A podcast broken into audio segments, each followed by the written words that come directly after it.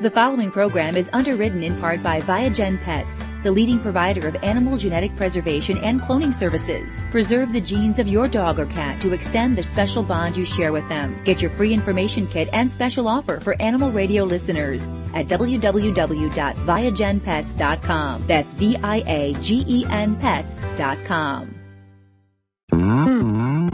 Celebrating the connection with our pets. This is Animal Radio, featuring your dream team, veterinarian Dr. Debbie White and groomer Joey Villani. And here are your hosts, Hal Abrams and Judy Francis. Welcome, my friend. Write down this number. Toll free, 1 405 8405. That's an 866 number, 866 405 8405. And on the other end of that line, Dr. Debbie and dog father Joey Villani answering your pet questions, whatever your questions may be about your animals. Call now. A big show today. We're going to have the folks from Viagen back. They're going to talk about the first ever cloned puppy here in the U.S. Uh, interesting stuff they're doing. Also on the show today in just a few minutes, Robert Semro with five reasons birds make incredible pets. Now, hmm. Joey has a cockatoo or yeah. A, is that what it is? Yeah, cockatoo? it's a cockatoo. It's umbrella mm-hmm. cockatoo. An umbrella cockatoo gurney. Who's the Beretta bird. The, yeah. Yep, yep. And is almost 40 years old, he believes. Wow. They live a long time, and they do make incredible pets. I have never been the guardian of a, of a bird, but I'm going to be listening today to find out all about it with Robert Semro in just a couple of minutes. Lori Brooks, what are you working on over there in the newsroom?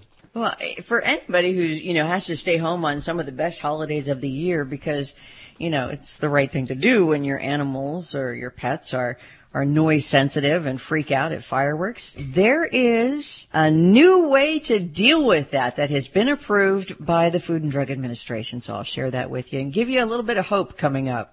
Okay, let's uh, go to the phones for your calls right now. 1 405 8405. Don't forget, you can also ask your questions from the free Animal Radio app for iPhone and Android. And that's available at uh, the Google Store, the App Store, respectively and it's free. So download it now. There are a lot of great reasons to download that. Not only can you ask your questions from the app, you can listen to the show, interviews that you missed, or get important news updates like recalls. So uh, definitely before the show today, make sure you've gone to the Google App Store or the Apple App Store and downloaded that puppy for your phone. It's free. let's head to the phones toll free at 1 405 8405 and we head to Janice. Hey Janice, how are you? I'm fine. How are you doing? Good. Where are you today? Well, I'm in St. Louis. St. Oh, listening on KTRS. Thank you so much. What's going on? Well, I have an elderly arthritic cat, and I'm giving it um, glucosamine, chondroitin, and MSM, and also something called Arthro-Ionix, and that's supposed to be homeopathic. But so far, I'm not having much luck with either, and I wonder what else I could do. Is there anything natural I can go with? Well, it sounds like you're already kind of tapping into it. And can you repeat again? Because that kind of went by fast. I missed some of what you said about what you were giving. Glucosamine, chondroitin, MSM. Okay. I, I started with those, and then I, uh, I'm doing still doing those, and then I started Arthro-Ionix about about two weeks ago. And really, you're supposed to give it about uh, four to six weeks, but and and the cat I I have to say the cat is moving around a little more. It's crying a little bit less, but it's still limping. Okay. And have we been to the vet? Have they done X-rays? No, I I really didn't want to do X-rays. I'm sure that's what's going on with it. Well, I mean, definitely in some cases that that's certainly possible.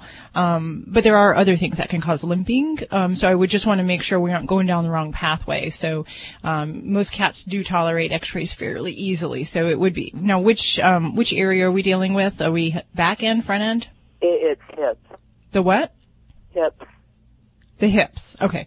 Alrighty. So, and, and I do see a, fair amount of cats that do have hip dysplasia. So that isn't, uh, too uncommon. I think it's about under 10%, but somewhere around 6, 7% of cats can actually have hip dysplasia.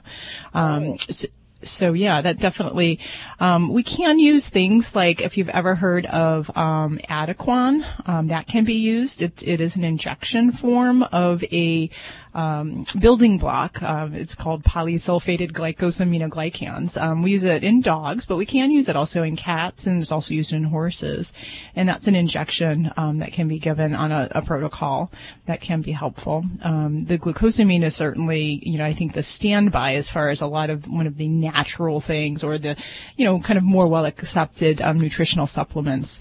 Um, also can look at things like SAMe, S-A-M-E, um, as a um, antioxidant um, to help decrease inflammation as well.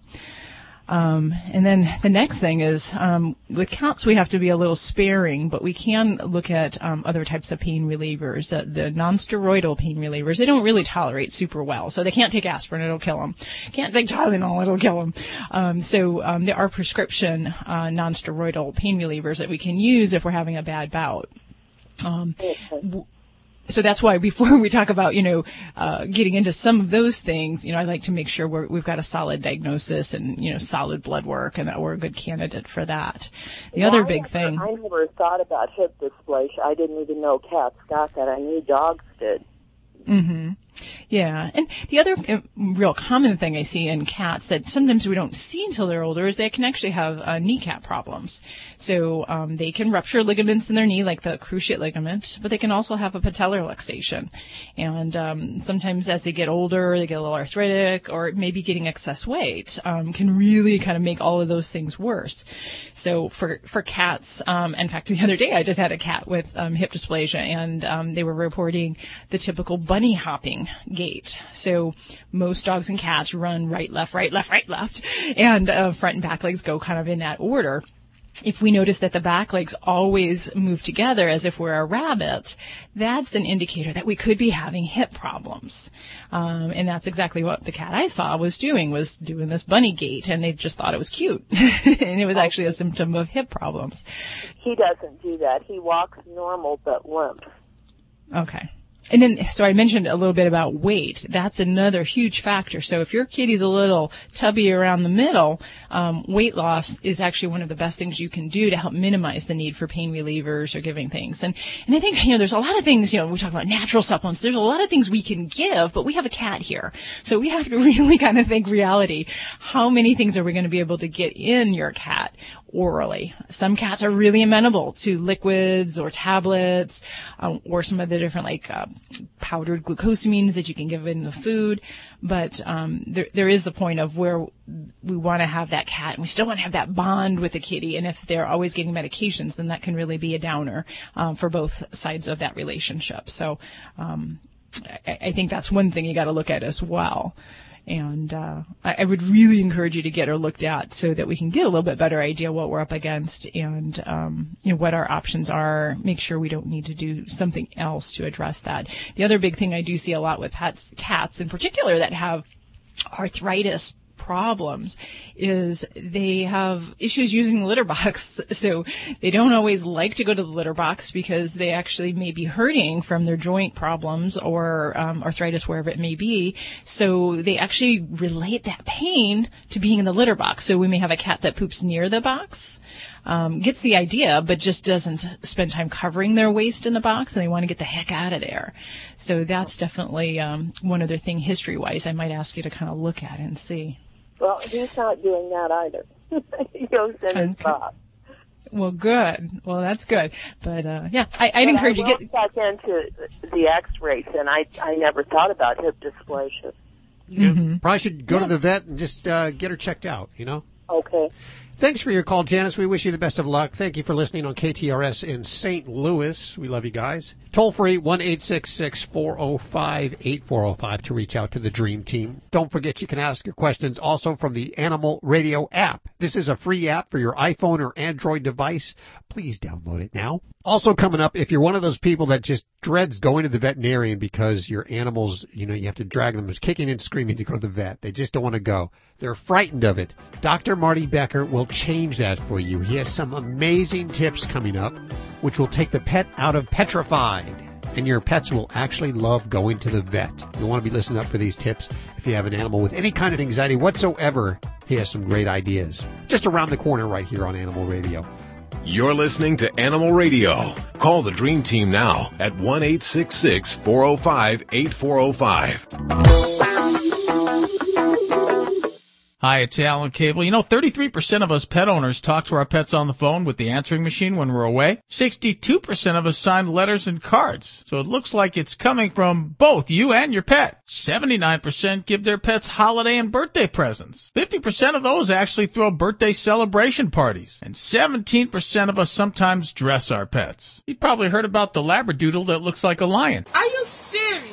Oh yeah, listen to some of the 911 calls. And there was a lion that ran across the street, a baby lion. Lion, a baby lion. Had the mange and everything. Here's his owner. I tell people he's a lab lion. When people see Charlie the dog walking, they really freak out. I've seen him literally dive through the window to get in the car thinking a lion is after them. Oh, this stuff's fun. We all love to humanize our dogs, don't we? Give them human emotions. I was at soccer on Saturday and this guy comes up and says, can I pet your dog? I said, sure. He commences to acting like a nut. Oh, you're a good boy. You're just such a good boy. I said, dude, come on. You're going to get him all wound up. And I've taught him he needs to be calm. Here's the irony. He tells me he noticed how calm and mellow and well behaved my dog is. I said, then why are you trying to juice him up like that? I said, buddy, you gotta be calm when you pet a dog. Just mellow. You don't want to act like his head is the Hope Diamond. Of course, he doesn't get it, or he doesn't want to get it. And here's more irony. He tells me he's got dogs and he doesn't believe in ever putting them on a leash. And he says, you know why? Here's why. Would you want to be on a leash? I already know the answer, but just for the heck of it, I ask him, do you bring your dogs out? He says, no, of course not. I can't bring them anywhere. I can't control them. They might knock down a kid or an old woman. Of course, he doesn't hear what he's saying. I said, look, my dog is here with me. I take him lots of places. People don't even notice him. They're happy to see him. Kids can come up and pet him. And he's not locked up in the house all alone by himself. And the reason for this is because he knows the rules. Knowing the rules makes him calm and happy. He knows what I expect of him. And he always gets to come along because of that. Anyway, if you want to pet a strange dog, ask permission and then be mellow about it. Animal Radio is underwritten in part by Viagen Pets, the leading provider of animal genetic preservation and cloning services. Preserve the genes of your dog or cat to extend the special bond you share with them. Learn more at www.viagenpets.com. That's V-I-A-G-E-N pets.com. Hello, this is Dr. Paul on Animal Radio. Take care of the pets and make sure that in these hot days that they get in lots of water and don't tie them outside in the sun because then they get a heat stroke. If you have cats, I bet you didn't realize there's a connection between common health problems in cats to the type of litter you use.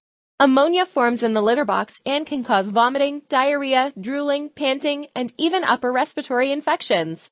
You can stop this by switching to Cat's Incredible Litter. It has patented technology that stops ammonia from forming, with all profits going to help animals in need. Available now at your local pet store and Petco stores nationwide. Did you know canine caviar diets are formulated with common health concerns in mind, such as diabetes, cancer, and kidney disease? You see, canine caviar uses low GI carbs, which reduce hunger and prolong physical endurance. Free of GMO, gluten, hormones, steroids, and antibiotics, canine caviar's five-star dog and cat foods are the only alkaline-based foods in the world, and that promotes a healthy lifestyle for your furry family. Find out more at caninecaviar.com. I am the family dog, and it's that time of year again. The one where pet parents start looking for Fido-friendly hotels and destinations where Fido is welcome. Make no bones about it. Pets are part of the family, and we like to sniff out new places too, and we hate to be turned away, especially when we're on our best behavior. So we won't be left out in the cold. Be sure to pick up a copy of Fido Friendly Magazine to find the best hotels and destinations where Fido is always welcome. Go online to FidoFriendly.com and subscribe today.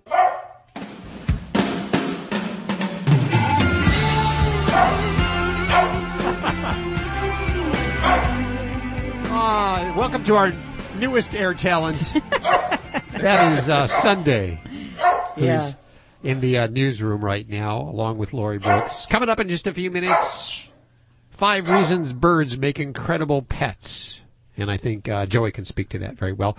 Also coming up in just a few minutes, the first ever cloned puppy We're going to in talk the, to in the U.S. In the U.S. Right. Not the first puppy. They've done it over in Europe and I think Asia or something. But Okay. This is the first U.S. And we're going to talk to Viagen about that. Lori, what are you working on over there? You know, there are some things that we depend on to change our lives, and nothing has done that more than the internet.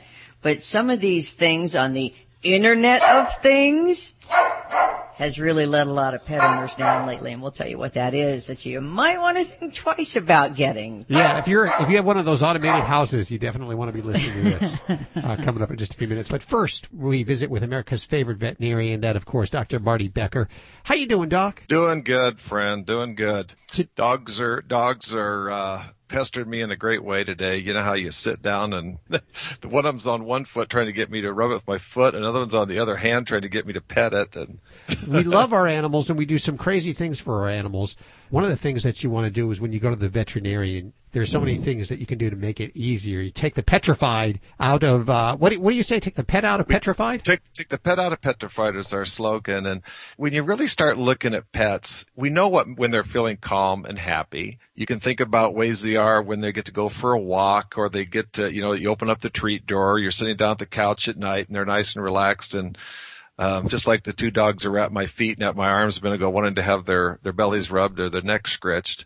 And then we look at the signs of anxiety and fear and stress. You know, what happens when they come across an unfamiliar dog on their walk or it's their first introduction at the dog park or they're going, you know, I guess the best example, you'd go to the veterinarian and you don't even have to say they know they're going to the vet. If it's a small dog or cat, you're getting the carrier out or they just got you read and they get in the car and they follow this path and they go up there. And there's a lot of things we've learned on creating fear-free veterinary visits that, that I want to tell pet owners about. And there's certain things, there's certain anxiety and fear triggers that are part of taking a pet to the vet.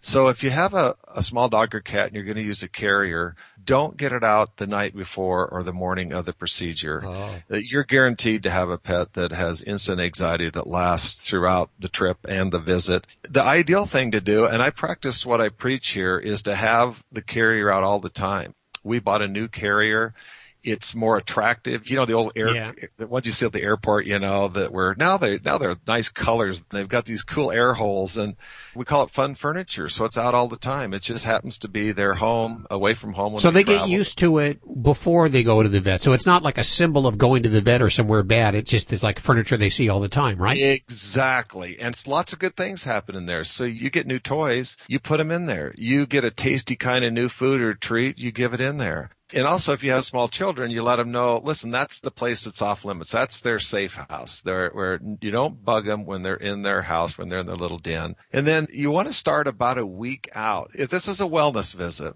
you want to start a week out with your preparation. So it's going to involve pheromones. In pheromones, you want to get a recommendation of your veterinarian of a brand because there's pheromones that, that sound the same, look the same, they're not the same. So Oh, get a recommendation from your, your veterinarian of the pheromone that we know are clinically proven to work. So you start this magic carpet ride of pheromones. It's literally go from a pad you put in the carrier, a towel, and then it goes in your, you have the, the pheromones in your car, and then they're going to find it at the clinic. There are some natural uh, chill pills, we call it. They're nutraceuticals. They are some are green tea extracts, some are have things that are from milk casein. So like when the bitch or the queen nurses puppies or kittens, there's something in the milk that causes them to relax, and they do mm-hmm. that for two reasons. One, they don't want them all there clawing everybody to death when they're nursing, but secondly, they want to be able to calm them down when predators are around. So there's some natural products, also compression garments like thunder shirts. So if you're going to do the chill pills, you'll start the magic carpet rite of pheromones. You start the chill pills a week out. And then when it's time to go, don't do it with dread. Do it with either neutral or your, your happy voice, your kind of go to the dog park voice and take the vehicle. Uh, or I don't know where, how hot it is where you're at right now. It's about 95 degrees where I'm at today. You, you don't take a dog from 70 to 95. So preheat or pre-cool the car to the temperature that they're accustomed to. Okay. And then don't baby talk the pet on the way in. So you're going to have this pet hungry. You're going to withhold food for, you know, like the night before, like you do for surgery. So it responds better to food rewards. put it behind the back seat on the floor or in the very back if you have a little SUV like us. You want to cover it with a sheet or a small towel to reduce visual stimuli. And the very best thing you can do, go on iTunes and download uh, one of the songs from Through a Dog's Ear or Through a Cat's Ear. This music is actually paced to be at their resting heart rate for dog or cat. And if you do those things, bring it in hungry, start the pheromones and the chill pills a week out. Don't baby talk it, play the music, cover the thing. You're going to arrive with a pet that's like it's had three glasses of wine and a Valium. They'll love going to the vet. They'll want to go to the vet more often. And I got to tell you, that music that you were talking about is also very calming and soothing for humans too. You, you know what, Hal? This is amazing. I practiced last Thursday and twice I got, you know how you typically go out of the exam room and you, you walk somebody up to the front counter, you know, just for them to check out. Yep. Uh, this never happened before. I walked out and went up to talk to him about a, a dental supplement because most people don't brush their pet's teeth. So I said, listen, here's some enzyme impregnated rawhide that I recommend you feed. I turned around and the pet owner wasn't there. I looked, I looked back and they were trying to drag the dog out of the exam room. And, th- and that happened another time. That never, ever happened before Fear Free, but the pet was looking for other food rewards in there. So rather than running out of the exam room, they couldn't drag him out of the exam room. So that's when you know you've won. These are all amazing tips, and we're going to put them over at the website just in case you missed any of them or if you tuned in midway over at animalradio.com. Taking the pet out of petrified, we thank you so much for doing that, Dr. Marty Becker. Thank you, friend. People say less is more. At Red Barn, we think less is better. It's what you won't find that sets our natural premium pet food apart. No byproducts, no corn or soy, no fillers. Just the natural ingredients your pets need to live the healthy life they deserve. Look at the label. We want you to. Red Barn Naturals Pet Food. Simply the best. Find it in your local pet specialty store. Red Barn canned food for cats and dogs is grain and gluten free.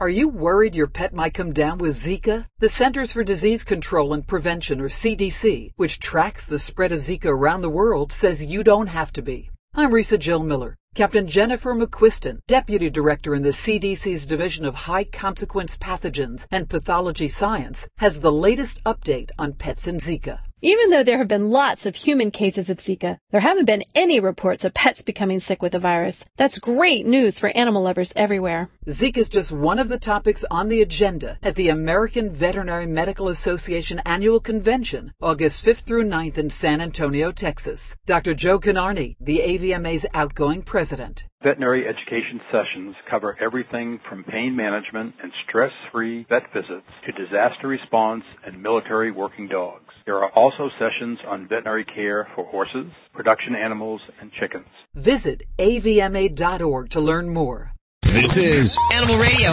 This is an Animal Radio News Update. I'm Lori Brooks. The Internet of Things, as it's called, may be touted as the next huge thing in technology. But those internet connected solutions designed to make your life easier can, on the other hand, cause some pretty huge problems, as a lot of pet owners recently found out when PetNet, that's an internet connected feeding app, experienced a big server outage last week, and that left a lot of pets hungry for hours. And that, as you can imagine, left a lot of pet owners very upset. The $149 PetNet system it manages food supply, it manages the time it's given, even portion size. But because of the server outage, hundreds of pets were not fed when they should have been. Wow. So the company put out an email explaining the problem and they said, please ensure that your pets have been fed manually until this issue has been resolved. What does that even mean? So I guess, yeah, I guess the manual feeding is, you know, either opening a can or a bag of kibble and putting it in a bowl and feeding your cat. So feed, we, we, most of us feed our pets manually. But a lot of PetNet users were really upset because they hadn't been told or they hadn't realized that the device, which relies on the system's central server to manage and schedule all of those smart feeders, it does not yet have a backup system to deal with those emergencies. So yeah, there were parents, pet parents who were at work and couldn't get home. Their dogs depend, you know, they're used to a snack at two in the afternoon. None of that happened. So while most of the people were, you know, outraged, and I think rightly so, some users were able to take it in stride. And one guy I thought was pretty funny. He had posted that he had just manually fed his dog. I poured kibble in a bowl and set it on the floor, and I think I did a good job. Boy, that's old school. yeah. I mean, who would have thought feeding a dog could be old school, but we are now. Now there was like Hey, a Google car that crashed uh, uh, a few weeks ago, or was it uh, Yes. a Tesla car? Yeah, some automated car. So you're driverless. seeing all of these things that we think are great technology. The Internet of Things they can screw up. So Yeah. wow, What- take take note. What is it? The Google Nest service also is, you know, kind of like the same thing. And during the, a big heat wave, they had an outage. And so, you know, all air conditioners went off. And if you have pets at home and you're living in Tucson, that could be Yep. really dangerous. Yep, absolutely. Okay. I do have some great news. Okay. Um, you know, because Fourth of July, of course, we know July 5th is the biggest day of the year for shelters because so many dogs get freaked out and run away from home because of all the fireworks. Our next biggest noise making holiday, though, is going to be New Year's Eve. And hopefully, fingers, paws crossed, it is going to be better for the many dogs out there who are noise sensitive. But of course, we always have thunder too, and that can happen at any time. By some estimates, at least 40% of dogs experience noise anxiety.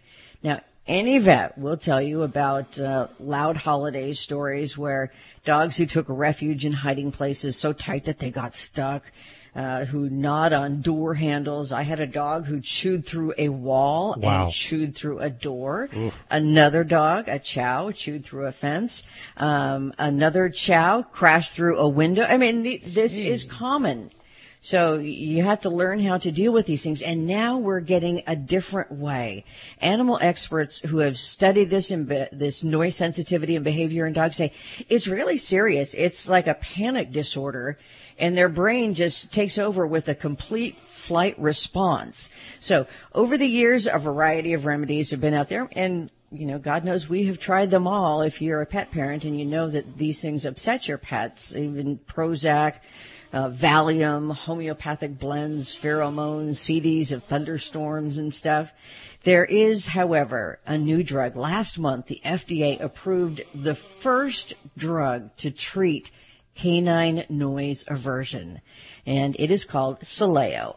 And what Sileo does is it inhibits norepinephrine, which is a chemical in your brain associated with fear and anxiety responses. The new drug is actually a micro amount of a medication which is approved for vets to use as a sedative for minor procedures. It's a flavorless gel and it's measured in a syringe and that is squeezed in between the dog's cheek and gum and absorbs within about 30 minutes. And they tested this on several hundred noise sensitive dogs. Um, I believe it was tested in Australia, somewhere overseas, but they don't have Fourth of July, so they tested it on two consecutive New Year's Eve uh, with fireworks. 75% of the owners who used it rated the dog's response to their dog was either good or excellent. And it apparently lasts for hours. And then after it wears off after several hours, you can then administer another dose. So it's not like, ooh, the whole thing's got to be over in just a few hours. Uh, Sileo's main side effect, and that was in about four or five percent of the dogs, was vomiting. Not good for that, but I mean, at least there's something out there. And Dr. Debbie has said this before, and I wanted to get this in that all vets really stress this, is catching the noise response early is absolutely the best thing you can do. And uh, desensitize the dog. And um, Dr. Debbie, will she can talk about this again too. With the calibrated recordings of the offending news, you started off at a really low volume and then increase the volume over time and use, of course, positive condition, conditioning. But, um, by the way, cats can also have noise aversion, but those reports are less common and mostly because cats will seek refuge like under a bed or something. And that's kind of something they would do anyway. So it's not as easy to track. You know what? We're trying with Ladybug. We're doing this desensitization. There's an app out there, and we, we play the noises, and then we give her treats when she hears the noises, just like you were talking about. Dr. Debbie turned us onto this. Mhm. It's something though you can't do like uh, the a couple of days before the fireworks. You got to work a, uh, several months at best ahead of time up to it. So if you want to desensitize them for New Year's, start now. Wow. You know, we do have one of those cats too that's afraid of thunderstorms and stuff. It goes and hides under the Yes, bed. he does. Um, this noise that you're hearing in the background now in my studio is my new foster dog, Sunday. What a cutie. And um, yeah, she she is, but I I'm trying really hard. I've only uh, been working with her for a week, but she came from a shelter after she was found in a home abandoned with um, a couple of other dogs and a, and a couple of other animals, and they don't know how long she was there.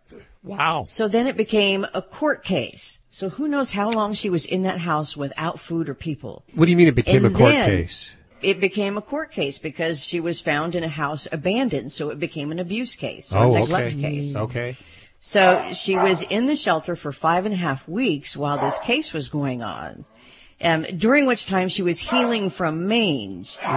So Sunday now is has people around her all the time. Um, I am, you know, with her. She goes with me everywhere. And but if you're not near her or or whatever, she She gets a little anxious. response. What now? How does she get the name Sunday? Um, I I guess that's what they called her at the shelter. Okay. So when uh, we as the rescue got her, um, you know, some people want to change the name, and my theory is that you know, she's going to be adopted out. Somebody else is going to change her name, probably, Yeah. maybe. But right now she's got five weeks or five and a half weeks of Sunday being called Sunday under her belt. Um, that's enough change. Now, are you, Sunday. are you fostering her or did you adopt her? Because I know you're no, we're fostering her. Okay, We're now I've- I've seen you But if she, if she, do this before. I've had plenty of fosters who became hospice cases, and if she had to stay here forever, that would be fine with me. She's absolutely adorable. She's she eight. She is. Well, welcome to the show, Sunday. Did you hear that, Sunday, Sunday? Sunday, Sunday.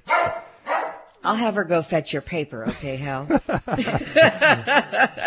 do we have time for one more story? Yes, we do. Okay, because we're talking about shelters, and you know, we all believe in pulling dogs from shelters, cats, whatever kind of animals, and there is, um, you know, so many shelters in the, especially in the summertime experience horrific conditions, uh, conditions, because things like air conditioning, um, you know, may be really old, but there's this, um, shelter in Kentucky, in Martin County. The city is Inez or the town, and they got some really bad news last week that their shelter is full of toxic mold. In the walls, in the ceiling, everywhere.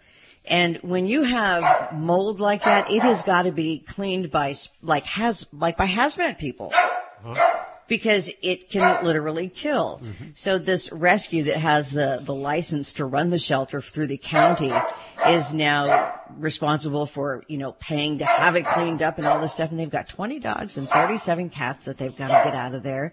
So, um, and then on top of all of that, the expense of that, every single animal before it leaves has to be vetted because the black mold can cause neurological issues Sure. for humans and for animals. So you have to know the health of the animal before it is put into foster or adopted. So if anyone out there, if you know anyone in Inez or Martin County, Kentucky, we hope you'll let them know there's a big problem at their local shelter or maybe you can help them out. We'll put their information on our webpage. I'm Lori Brooks, and you know, you can always get more breaking animal news anytime at animalradio.com. This has been an Animal Radio News Update. Get more at animalradio.com.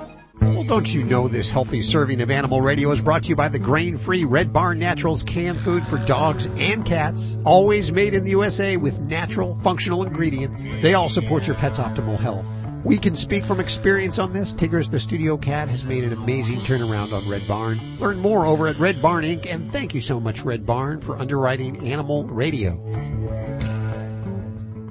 For over a decade, Viagen has been the leading provider of genetic preservation and cloning services of prized livestock with thousands of satisfied clients. Now announcing Viagen Pets, providing genetic preservation and cloning services to pet parents. Consider preserving the genes of your pet to extend the special bond you share with them. Get your free information kit and special offer for animal radio listeners at www.viagenpets.com. That's V-I-A-G-E-N pets.com.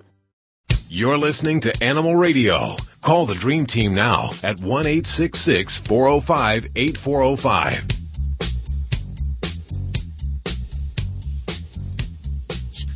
I think one of your bedazzled uh, sequins fell off your stethoscope there. I don't want the dog to eat it. Oh, pardon me. 1 405 8405. Dr. Debbie answering your vet medical question. Let's hit the phones. We have Ann on the phones. Hi, Ann. Hi. How are you? I'm fine, thank you. Where are you today? I'm in Clovis, California. Oh, near Fresno. Lovely Fresno. Right, yes. What can we do for you? I have a question, and it's uh, possibly if dogs could be allergic to black mission figs. And I'll be real brief. I have a little miniature rat terrier, weighs about 10 pounds, two and a half years old. Very, very active. Last Monday we noticed, or two weeks ago Monday, we noticed she was dragging her back leg a little bit. By Mhm. Tuesday she couldn't stand up. We had to put a sling under her back legs. She was just Oh, wow. dragging them. Took her to the vet. They did that test where they pinched her legs all the way up to the middle of the back. There was no flinching. She was like completely paralyzed for two days. I thought I was going to have to put her down. The doctor tried a dose of DMSO along with had been given her prednisone. Okay. This was on a Thursday. By Friday, she was able to stand on her legs a little bit. By Saturday, she was walking a little wobbly. By Sunday, she was running and chasing the dog along the fence. Mhm. Now, could is there a possibility? Because a year ago we almost lost her, and it was it's exactly a year ago, and they never could find out what was wrong with her then. But she just didn't eat. She was listless and dehydrated and everything. Hmm.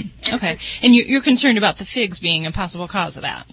Possibly, or else could she have had? The vet said he took X-rays. There was nothing that jumped out at him, but possibly a ruptured disc or um, a dislocated disc. But could she recover that quickly? Well, possibly, yeah. Really? And when we talk about uh, disc problems in dogs, um, you know, it's a spongy little cushion between the bones right below the spinal cord. So if one of those um, very suddenly impacts the spinal cord, um, causes a lot of pain, can lead to sudden paralysis. Some pets can respond very quickly and very favorably to steroids, um, such as prednisone or dexamethasone. So that's possible.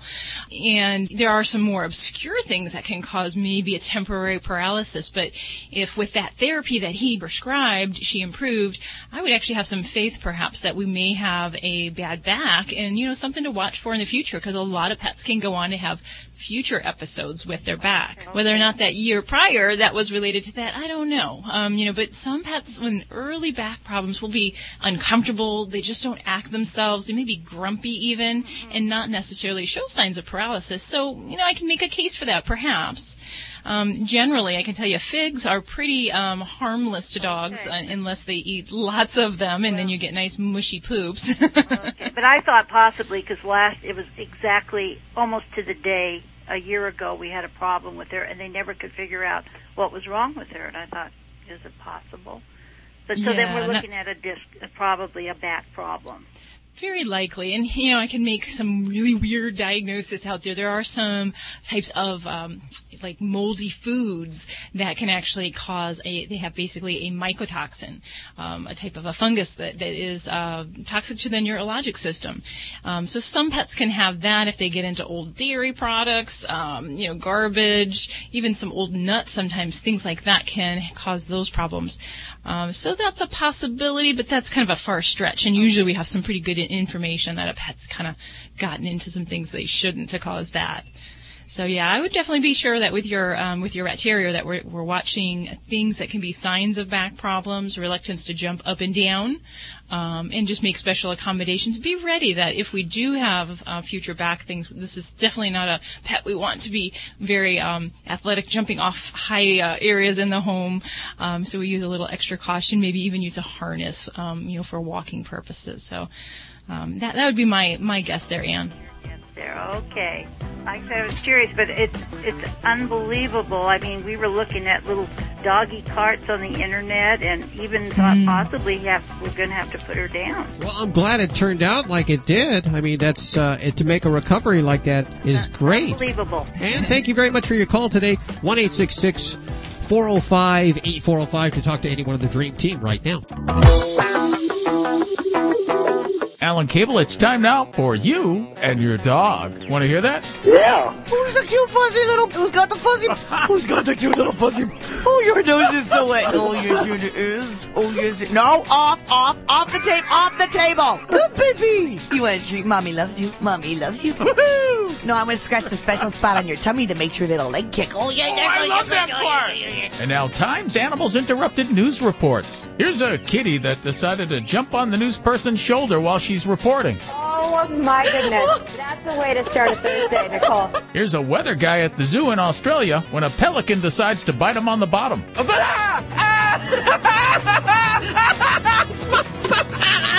Do you love it? The anchor guy says, Do you love it? Do you love it?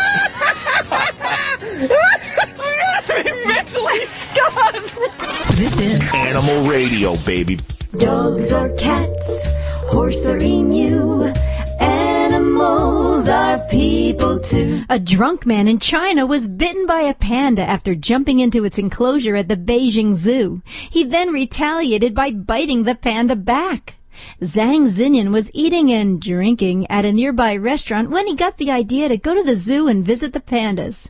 He got the sudden urge to touch the pandas, so he jumped in, startling Juju, a panda who had been sleeping. Juju then bit one of Xinyan's legs. Xinyan got angry and started kicking, so Juju bit the other leg. Xinyan then bit Juju the panda. A zookeeper was able to break up the fight by spraying them with water. Juju was fine, but Xinyan ended up in the hospital, getting some stitches for his leg injuries. I'm Britt Savage for Animal Radio. Animals are people too. Animal Radio. How strong is Allegra D? It's my congestion's out of my way strong. Even in the park playing with my dogs. Go fetch, Bosley. Allegra D, a fast, non-drowsy antihistamine plus a powerful decongestant that starts relieving your toughest allergy symptoms in under one hour. Allegra D is breathing free for 24 hours strong, even in the convertible. Allegra D, strong relief for your allergy symptoms, guaranteed or your money back. Visit Allegra.com. Use only as directed. Celebrating the connection with our pets. This is Animal Radio, featuring your dream team, veterinarian Dr. Debbie White and groomer Joey Villani. And here are your hosts, Hal Abrams and Judy Francis. And we're taking your calls toll free at 1 405 8405. Don't forget, you can also ask your questions from the free Animal Radio app for iPhone and Android. And in just a few minutes, we're going to talk to Viagen Pets and talk about that first cloned puppy here in the United States. Also, a check of the news coming up just after your calls. And Lori, Lori and Sunday, what are you guys working on? uh, I'm working on, Sunday is working on her singing. I am working on a story that will tell you, do not kiss that chick. Oh. Uh-oh. I'm not talking girls. Okay, I You get where I you're going. I get where you're going on Okay. that. If you, I'll tell if, you why. if you have foul around, you'll uh, want to be listening for that. That's on the way in just a few minutes right here on Animal Radio. Let's go to the phones for your calls. Toll free one eight six six four zero five eight four zero five. Hi, Shelton. How are you? Oh, I'm good. How are you? Very good. How can we help you today? Well, I've got a, a dilemma. I've got a uh, Brittany Spaniel that uh, he has. He last year about this time he got tetanus. Hmm. Okay. I, I didn't catch it. Uh, I was out of town, and my wife took him to an emergency vet. It was like his head was like he had run into the fence or something, and, and had a crick in his neck. And Okay. the emergency vet just treated him generally. And then by the time I got uh, home a week later, I saw the sardonic smile and, you know, he was having, uh, tremors and what have you, and we got him back to the bed and, and got him on a, you know, a good antibiotic. Okay. Uh, you know, it, it seems to be recurring every now and then, although we've had him on antibiotics for, you know, two and three months at a stretch at times. The next one. Okay. We got That's a little strange. so, uh, yeah, it, it is, and and you know, I've read all I can read about it, and I understand that, uh, you know, that uh, the toxins bind to the nerve endings or something. So, so he, uh, so what happens is, you know, he still has the tremors occasionally, and it and it gets worse occasionally. Hmm. Okay. Yeah, that is kind of He's unusual. And having a, a relapse on the. Um, I mean, can you can you uh, have a relapse on tetanus? Not typically, no. And and just to back up for a minute, with tetanus, um, we kind of know that in the human world as lockjaw. Um, and what it, it's basically the disease is caused by a, a bacteria uh, called Clostridium, and we see that where there's a puncture wound. This little organism lives in the soil, so if there's some kind of wound that gives it an entry into the animal's body, um, then we can get this problem. It's not terribly common. We never see it in cats, rarely in dogs. So you're in an unfortunate situation here with your little baby because um, it really isn't all that commonly seen. Now, when I got to ask you, when this first happened originally, was there a wound? Was there some kind of puncture that we could identify within about a week or two before this? No, we couldn't find anything. Okay. Because it really is very unusual. Most dogs with tetanus, once we get them on a good antibiotic, a good penicillin or metronidazole, they have that initial treatment and it may last about seven days. Um, some lingering effects maybe for a month, but after that we should be done and over with. There shouldn't be a sustained problem. Now, in up to almost 25% of the cases of tetanus in dogs can actually be from something like a foxtail wound. And if you are seeing an on again, off again problem, then that might be something I would direct you to make sure we're really looking very hard, um, because those kind of wounds are very small. Um, sometimes they can be a chronic wound between the toes. Um, in certain areas, but there really shouldn't be a, an easy explanation that I could tell you why tetanus would reoccur unless we have um, still have a, a festering wound of some sort. Um, and then otherwise, you know, I guess the long-term effects. Um, is there possible damage to the neurologic system? Um, I cannot say that I've ever read or heard of any long-term effects. Um, as far as now, is he having seizures or anything like that? Not not necessarily sh- seizures, but his right uh, left side is affected, uh, especially his left uh, hind leg. It's almost like a scratching motion.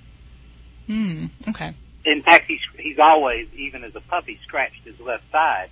But you'll see his legs start. We we we started to call him Thumper because it'll it'll just, you know, he could be laying there and it'll start thumping. You know, if he gets excited, it happens. We did have him on the uh, Metro I, I forget how you say the word. Metronidazole. Uh, that yes, we had him on that antibiotic, and you know, and then I read something that it can cause tumor and tumor uh, cancerous tumors in animals. So we, after about a month, we took him off of that, and now he's he's you know it's on and off on Cipro and what have you, trying to. Uh, uh, we're just afraid he, you know, he'll get full blown tetanus because it, Yeah. it gets very strange. It's it's affected him uh, neurologically, you know, from even a personality standpoint. Mm-hmm. But the Yeah, and- I, I don't know that, you know, I, I guess we have it, but you know, he's always in our backyard. We rarely take him out in the field anymore. Sure. And you know, occasionally it's more when the, when we're battling a dog that that has the the tetanus actually active. Sometimes we will use like muscle relaxants, um, such as methocarbamol. So something like that I can see. Um, but yeah, I'm just a little puzzled as why we're having more of a long term thing here with with your baby. Unless you know we've got some other little kind of a seizure disorder um, or something else going on. Um, if we did sustain some damage to the, to the, something in the back end, so I'm going to kind of scratch my head here a little bit, Shelton. And as far as I'm assuming your your vet's working diligently to try to figure this out, um, but it, it might really warrant um, kind of looking at that area on his spine a little bit more and really looking for any evidence of uh, you know a chronic wound or any kind of area where we could explain that this happened from. Our vet has only seen two cases in 30 years. Yeah, it's not common. It really is not. Um, and fortunately, animals are fairly resistant to the effects of uh, tetanus. And uh, in a lot of cases, some of these wounds that they sustain, you know, we notice them, we treat them, they get on antibiotics. So um, it's not always a, a concern or a cause of uh, alarm. So you, you've got an unusual baby there, Shelton, and, and I wish you the best of luck with him. Hopefully, uh, we'll find some results and get, get our baby back to normal there. So best wishes to you and thank you for calling. This is Dr. Debbie at 1-866-405-8405. Let's uh, hit up John. Hey, John, how are you doing today? Hey, I'm good. Thanks for uh, taking the call. What's going on? Uh, just a quick question. Uh, my, I have a 10 year old dog. She's got a, a little growth a couple of weeks back that looks like a little sty or a wart or something on her left lower eyelid. Um, but it doesn't interfere with her blinking or anything like that. I'm just worried, wondering if that's something I need to check out. Yeah, now what kind of doggy? I'm sorry? She's a, a, a mutt from the pound and in Flagstaff, Arizona. I got her off the res, and I'm told she's coyote mix. Okay. And is the lump, is it on the inside of the eye, on the outside? What, what uh, area coming in It's from the, the nose to the side? On the outside. Okay. Well, Lower the the good majority of of little masses along a dog's eyelid they tend to be benign growths um, and of those they most commonly are a type called a meibomian gland tumor so that's by far the, the biggest um, uh, uh, cause of these type of things so those type of things not to say they can't cause a problem um, and sometimes they can actually get pretty big. Um, they'll kind of even get a color, cauliflower-like growth off of them, and they can rub on the eye. So um, some of these really can cause ulcers in the eye or discomfort. So um, the treatment of those, um, first I'd say, you know, get a look at it. If you'd hold it up to the mic, I can, you know, try to get a picture of things.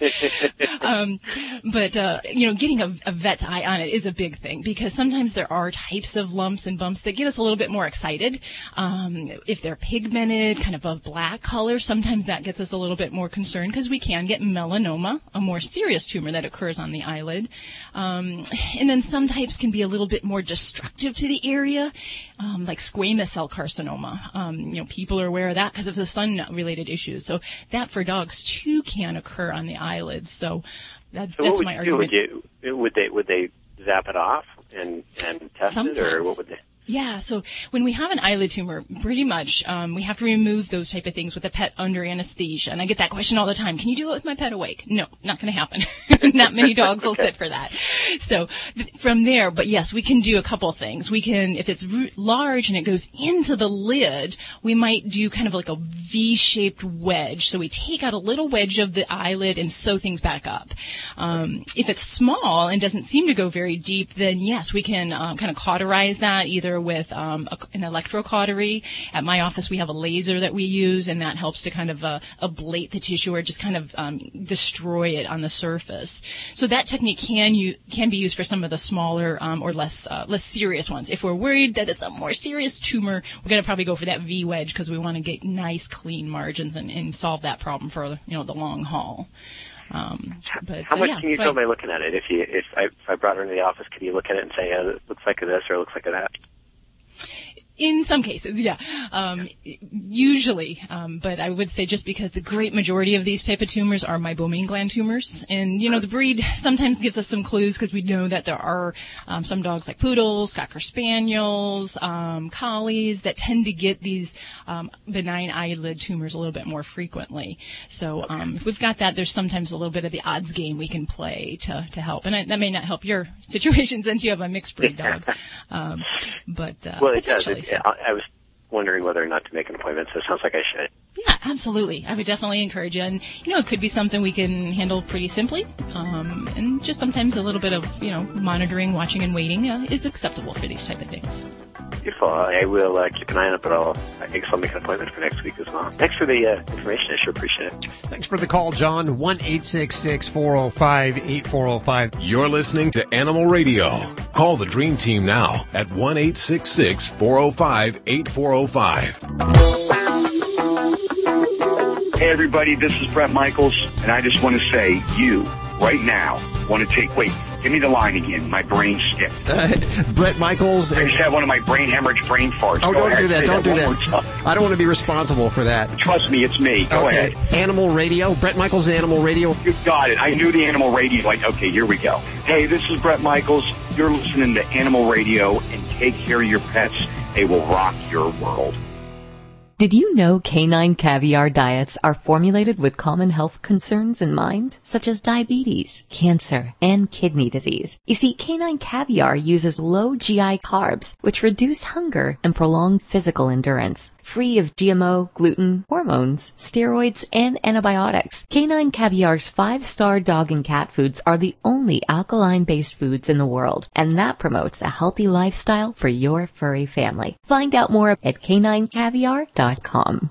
You're listening to Animal Radio. If you missed any part of today's show, visit us at animalradio.com or download the Animal Radio app for iPhone and Android. It's Animal Radio. Celebrating the connection with your pets, and we sure do love talking to you.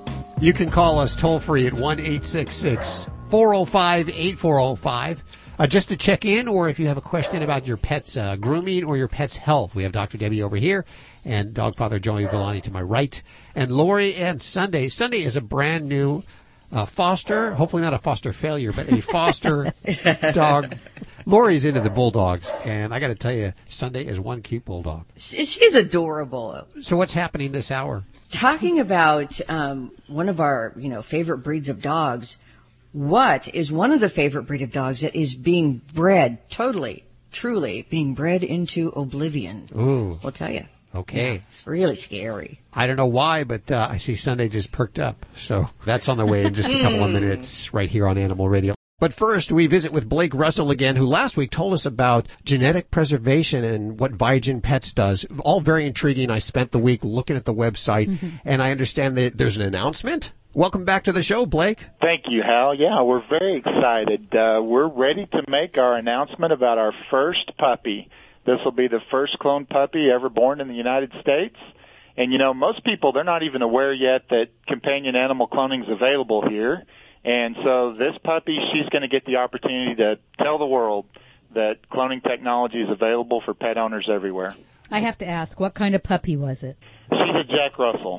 What was the story behind the Jack Russell? Well, she has an owner who thinks that believes that she was the dog of a lifetime, had a phenomenal relationship with her, and she's getting older, and he saw the opportunity to produce an identical twin to this uh, lifetime treasure. It's a chance to extend this bond that he had with her, and so he's anxiously awaiting now. She's um, cannot be um, sent to um, her owner until she's weaned, and uh, she's still a few weeks away from that. So he's watching her on video every day and communicating with her, and it's just going really, really well. So are there others waiting in the wings to do this? Yes, sir. We have a waiting list now that's building as word is getting out. We're just beginning to get word out to veterinarians and pet owners, um, not only around the U.S., but everywhere, that now puppy and kitten cloning is available here. It sounds like a very hard and complicated process, Blake. Well, the good news is that our team of scientists make it very simple for our clients. Um, our clients take their pet to their veterinarian where they get a simple skin biopsy,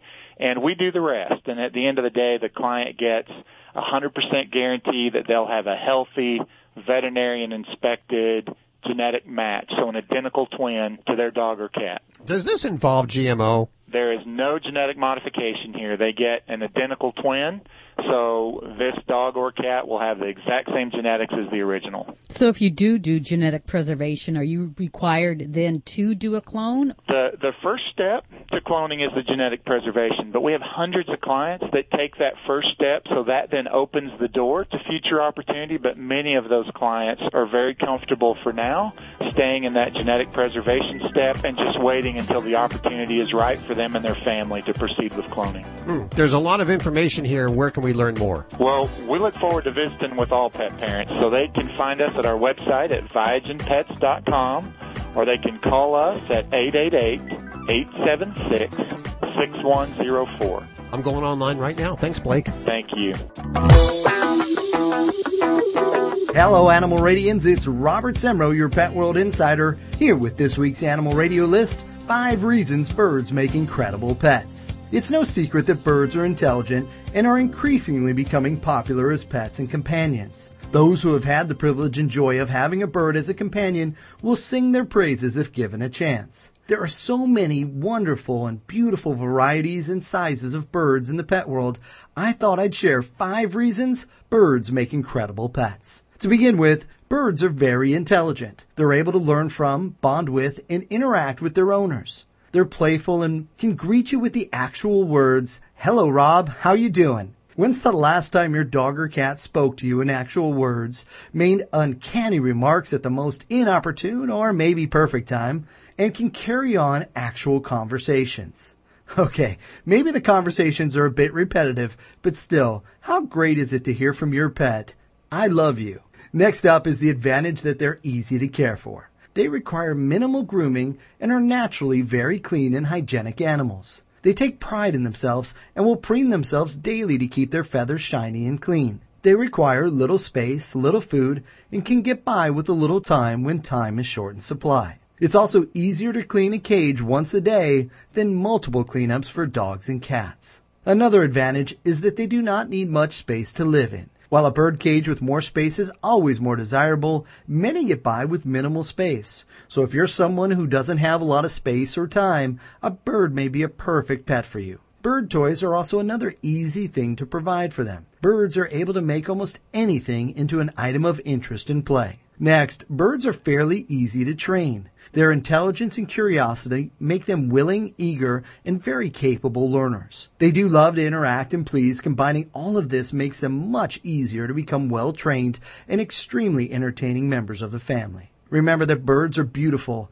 They have different features and habits that will certainly keep you entertained and engaged for a long time. Next up is that they also don't eat as much as other pets. They literally eat like birds. In addition to pellets, seeds, and other prepared bird foods, many birds enjoy appropriate fresh fruits and vegetables. This leads us to the importance of knowing what things can be toxic to them, as they and their systems are much smaller and more susceptible. Finally, most birds stick to a regular schedule that, when followed, provides predictability and a healthy environment for you and your bird. So if you're thinking about a bird as a pet, do your research and know that you're possibly making one of the best friends you'll ever have. Also, remember to check out the local and regional bird rescues for adoptable birds that may be available. Share your pet bird stories and tips on our Animal Radio Facebook page. How strong is Allegra D? It's my congestion's out of my way strong. Even in the park playing with my dogs. Go fetch, Bosley. Allegra D, a fast, non-drowsy antihistamine plus a powerful decongestant that starts relieving your toughest allergy symptoms in under one hour. Allegra D is breathing free for 24 hours strong, even in the convertible. Allegra D, strong relief for your allergy symptoms, guaranteed or your money back. Visit Allegra.com. Use only as directed. This is an Animal Radio News Update. I'm Lori Brooks. Judy, I thought about you when I got this information not too long ago. Uh-oh. Because, uh, yeah, more than 600 people, they say, have gotten sick just this year so far in outbreaks of salmonella traced to pet chickens or pet ducks kept in backyard flocks. Chickens. And you take care of some chickens, don't you? Yep. Yes, Your uh-huh. neighbor's chickens? Yeah. The health officials are warning us that as tempting as it might be to nuzzle up to cute little fluffy chicks and ducklings, that owners of poultry pets really need to rein in that affection to protect themselves from becoming really sick. 45 states have already reported outbreaks of salmonella linked to poultry in backyard flocks this year, according to the CDC. And uh, that breaks down to more than 600 people who have been infected, about 140 of them hospitalized. So it is really serious. And the CDC says this is the largest number of illnesses linked to live poultry on record.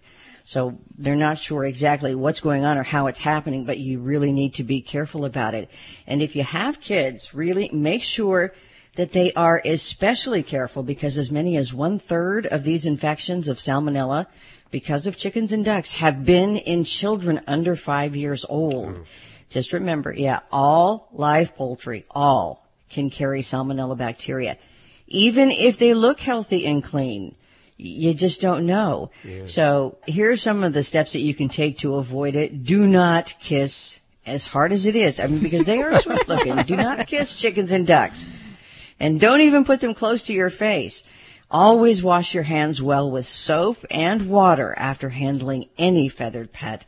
And again, don't let kids under five handle or touch chickens, ducklings, or any other kind of live poultry without adult supervision. Now, I wonder if the increase has to do with more and more people are now bringing chickens Into as- their backyards. Yeah, I mean, more than ever. I, I, I could go down our street right here. we live in a pretty metropolitan city, and there's many, many houses that have chickens now. Yes, they do.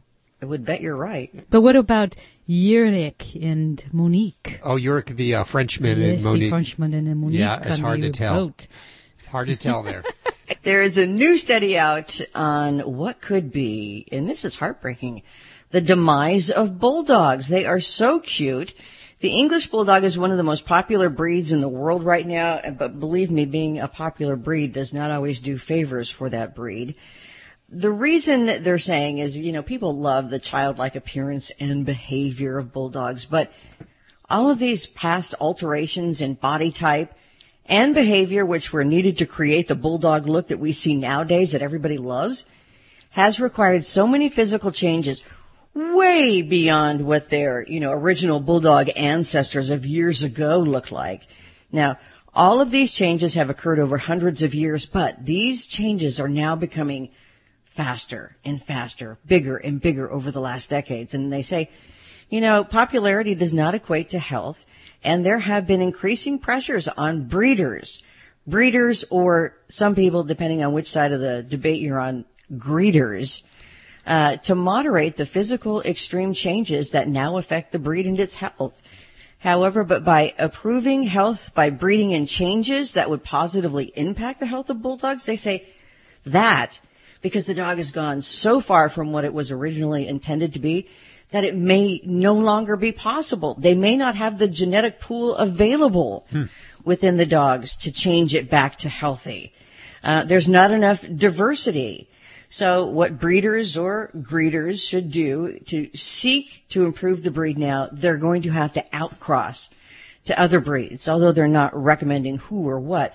But the results of this research does uh, indicate that the bulldogs have lost considerable, a huge amount of genetic diversity from all of the highly focused uh, selection for specific desired physical traits, like those big eyes, the big heads, and the loose skin. But it all comes at a cost. Yeah. What What are some of the problems they have? I know. I at least I would imagine they're bronchocephalic. Is that what they call that? Brachycephalic. Brachycephalic. Brachycephalic. They look like they've been chasing parked cars, but that causes uh, uh, breathing problems. Is that correct? Breathing problems, among their many other problems. And plus, are, aren't, aren't their heads so large that the mother can't usually pass them during the birth canal that they have to have a cesarean? Exactly. Their heads are too big to pass through uh, the mother, so they have to have C-sections. Some, you know, who just grab a pair of dogs and breed them don't have C-sections, but it pretty much is mandatory. Otherwise, you risk losing the mother as well as the puppies. They are notorious for skin issues. Um, skin allergies, Yeah, food allergies. Their maintenance is is incredible. Um, I laugh at friends who say, "Oh, so and so just had their bath for the first day, you know, the first time this year," and I'm thinking, "Oh my God, we have to bathe dogs once a week because they get this um, yeasty smell to them." They have almost always, when we get bulldogs into uh, the rescue, normal surgeries for them before they can be adopted because they've been given up because families can't afford to have all this done. Because of poor breeding is uh, cherry eye surgery or uh, entropion surgery, palate surgery because their palates are elongated and have too much loose skin in there, so they have to shorten the palate so that it doesn't collapse on itself and the dog can breathe better. Um, I just had one who had um, nares, their nostrils had to be opened up so that he could breathe better as well. Um, their tails are also a, a genetic thing. A lot of them will be like corkscrews inside. Sometimes you have to amputate their tails. Now, for those of you that have been listening a while, you know that Lori is a big bulldog fan and she rescues bulldogs. Would you recommend a bulldog for somebody that wanted a bulldog?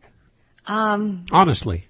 uh, my, my honest to God truth bottom line, if you can afford it and if you don't mind um, all of the work that's associated with keeping them clean, happy, and comfortable. Okay. Do I mean, the they are. research. Yes, absolutely. Right. Exactly. Please do the research. Because they are so cute, and that's what happens. People don't do the research, they go out and buy one. Then they start mount, you know, with these mounting vet bills, and you can't afford it, you don't have the time, it's not fun, it wasn't what you signed up for. They end up in rescue. I've heard that's one of the most expensive dogs to keep.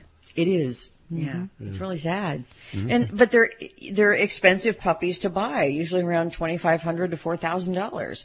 It, it probably all has to do with money, right? Ultimately, why they, they're being bred like this. That's where the term greeters is coming Yes. from. G R E D E R S. Ah. Yeah, it's really, it's just sad and it's a, a vicious cycle. But I, I love them. You know, their personality is, is really, really different. And it's not that I have the money. I work through the rescue and I Yeah. do a lot of fostering. Yeah. You see it front line. I do. Um, SeaWorld has actually um, done a flip, uh, requested the dismissal of its lawsuit against the California Coastal Commission, challenging some conditions that were placed on its permit to expand tanks at the park as part of their Blue World project. Those conditions had required SeaWorld to end its captive breeding and transfer of orcas at their facility.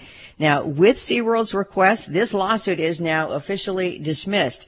The Animal Legal Defense Fund says that dropping its lawsuit, in its opinion, is a positive step toward following through with their promise, but it does nothing, it says, for the other animals that SeaWorld holds in captivity. Mm. Now, talk about a blessing. There was this German Shepherd in Chicago that was saved recently from what would have been certain death. By an unlikely Samaritan, he was saved because this Samaritan was a thief and intent on breaking the window in the car that this dog was trapped in and stealing the laptop that was sitting on the front seat. so it's a good thing it happened. It was super hot that day, but it was about 10 in the morning, so it was 80 degrees but they estimate that it was about 120 inside the car. The the owner stops the car, walks into a pub, comes out an hour later, finds his car smashed, uh, the window smashed, and his laptop gone. But the dog is, you know, outside running around. And he said, I was only in for, you know, 15 or 20 minutes. I always find that when bad things happen, people will say anything to make themselves look better, right? Uh-huh. Yeah. So luckily the bar owner, the pub owner was a dog lover. She was furious. She knew how long she was in there. She went back and she pulled the surveillance tape. He had been in there for an hour. And she said, if that guy hadn't gotten your laptop and smashed your window, I would have done it just to get the dog out. So good for her. Yay, thief. Yeah. I'm Lori Brooks. Get more breaking animal news anytime at animalradio.com. This has been an Animal Radio News Update. Get more at animalradio.com. And now a word from my best friend.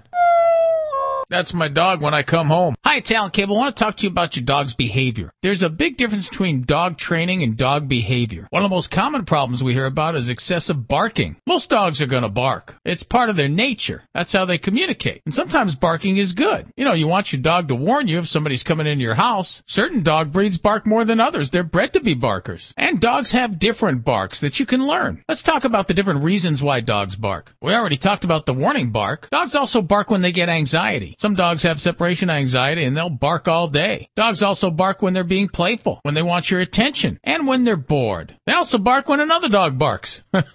so now that we know a little bit about why dogs bark, how do you stop it? As always, positive reinforcement and reward are the techniques I like to use. Now, if you're somebody who works long hours and you're away from the house all day, your dog's probably gonna bark. But you can reduce some of that barking by making sure your dog gets plenty of exercise. Getting rid of that pent up energy will get rid of some of the barking. If your dog is barking at you, pay no attention. In fact, turn your back on your dog. The more attention you give your dog, the more you're actually encouraging the barking. Yelling doesn't work. If you're ignoring your dog and he stops barking, that's when you give praise. Good dog. You can give a treat too. In fact, whenever your dog is doing a desired behavior, like just laying still and being calm, that's a great time to walk over and pet your dog. If that's not working, correct your dog. Poke her in the neck with your fingers or keep a leash and on so you can give her correction when you need to. And use the sound of a word like hey or no. After you do that, immediately divert the dog's attention with a treat or a toy. Or give her a project. Take a hot dog, cut it up, and throw it all over the backyard. Let her hunt for it. Giving your dog something better to do than bark. Remember, whenever your dog does something that seems weird, take her to the vet first. Make sure there's no medical problem. But anytime you take on a behavior modification, it's going to take patience and consistency. And you'll see the rewards of your hard work quicker than you think. You're listening to Animal Radio. Find us at animalradio.com. Log on, learn more. Just because you don't have time to read a book doesn't mean you can't enjoy stories about artists and groups that you love. To discover a whole new world of audiobooks and hear the stories that made the music, visit happylandaudio.com. That's happylandaudio.com. Hey, this is Big Ant from Rescue Ink. Remember, spay neuter your animal, and abusers are losers. Now back to Animal Radio. Let's see. Uh, you know who we have on uh, line three is Steven Rowley. Hi, Steven. How are you doing? Hi. How are you? Very good. I haven't told the audience about you yet. You are an author. That's this is your first book, right? Yes, that's correct. I've written a novel called Lily and the Octopus. It's my first book. And correct me if I'm wrong. I heard rumor, and I'm trying to see if I remember. You got like a million dollars up front before ever writing this book, and never having any previous books. well, uh, something like that. I did write the book uh, on on spec without an offer, um, and and uh, Simon and Schuster, who published the book, did read it, and uh, they were quite quite generous with me. But I I did have to write the book uh, first.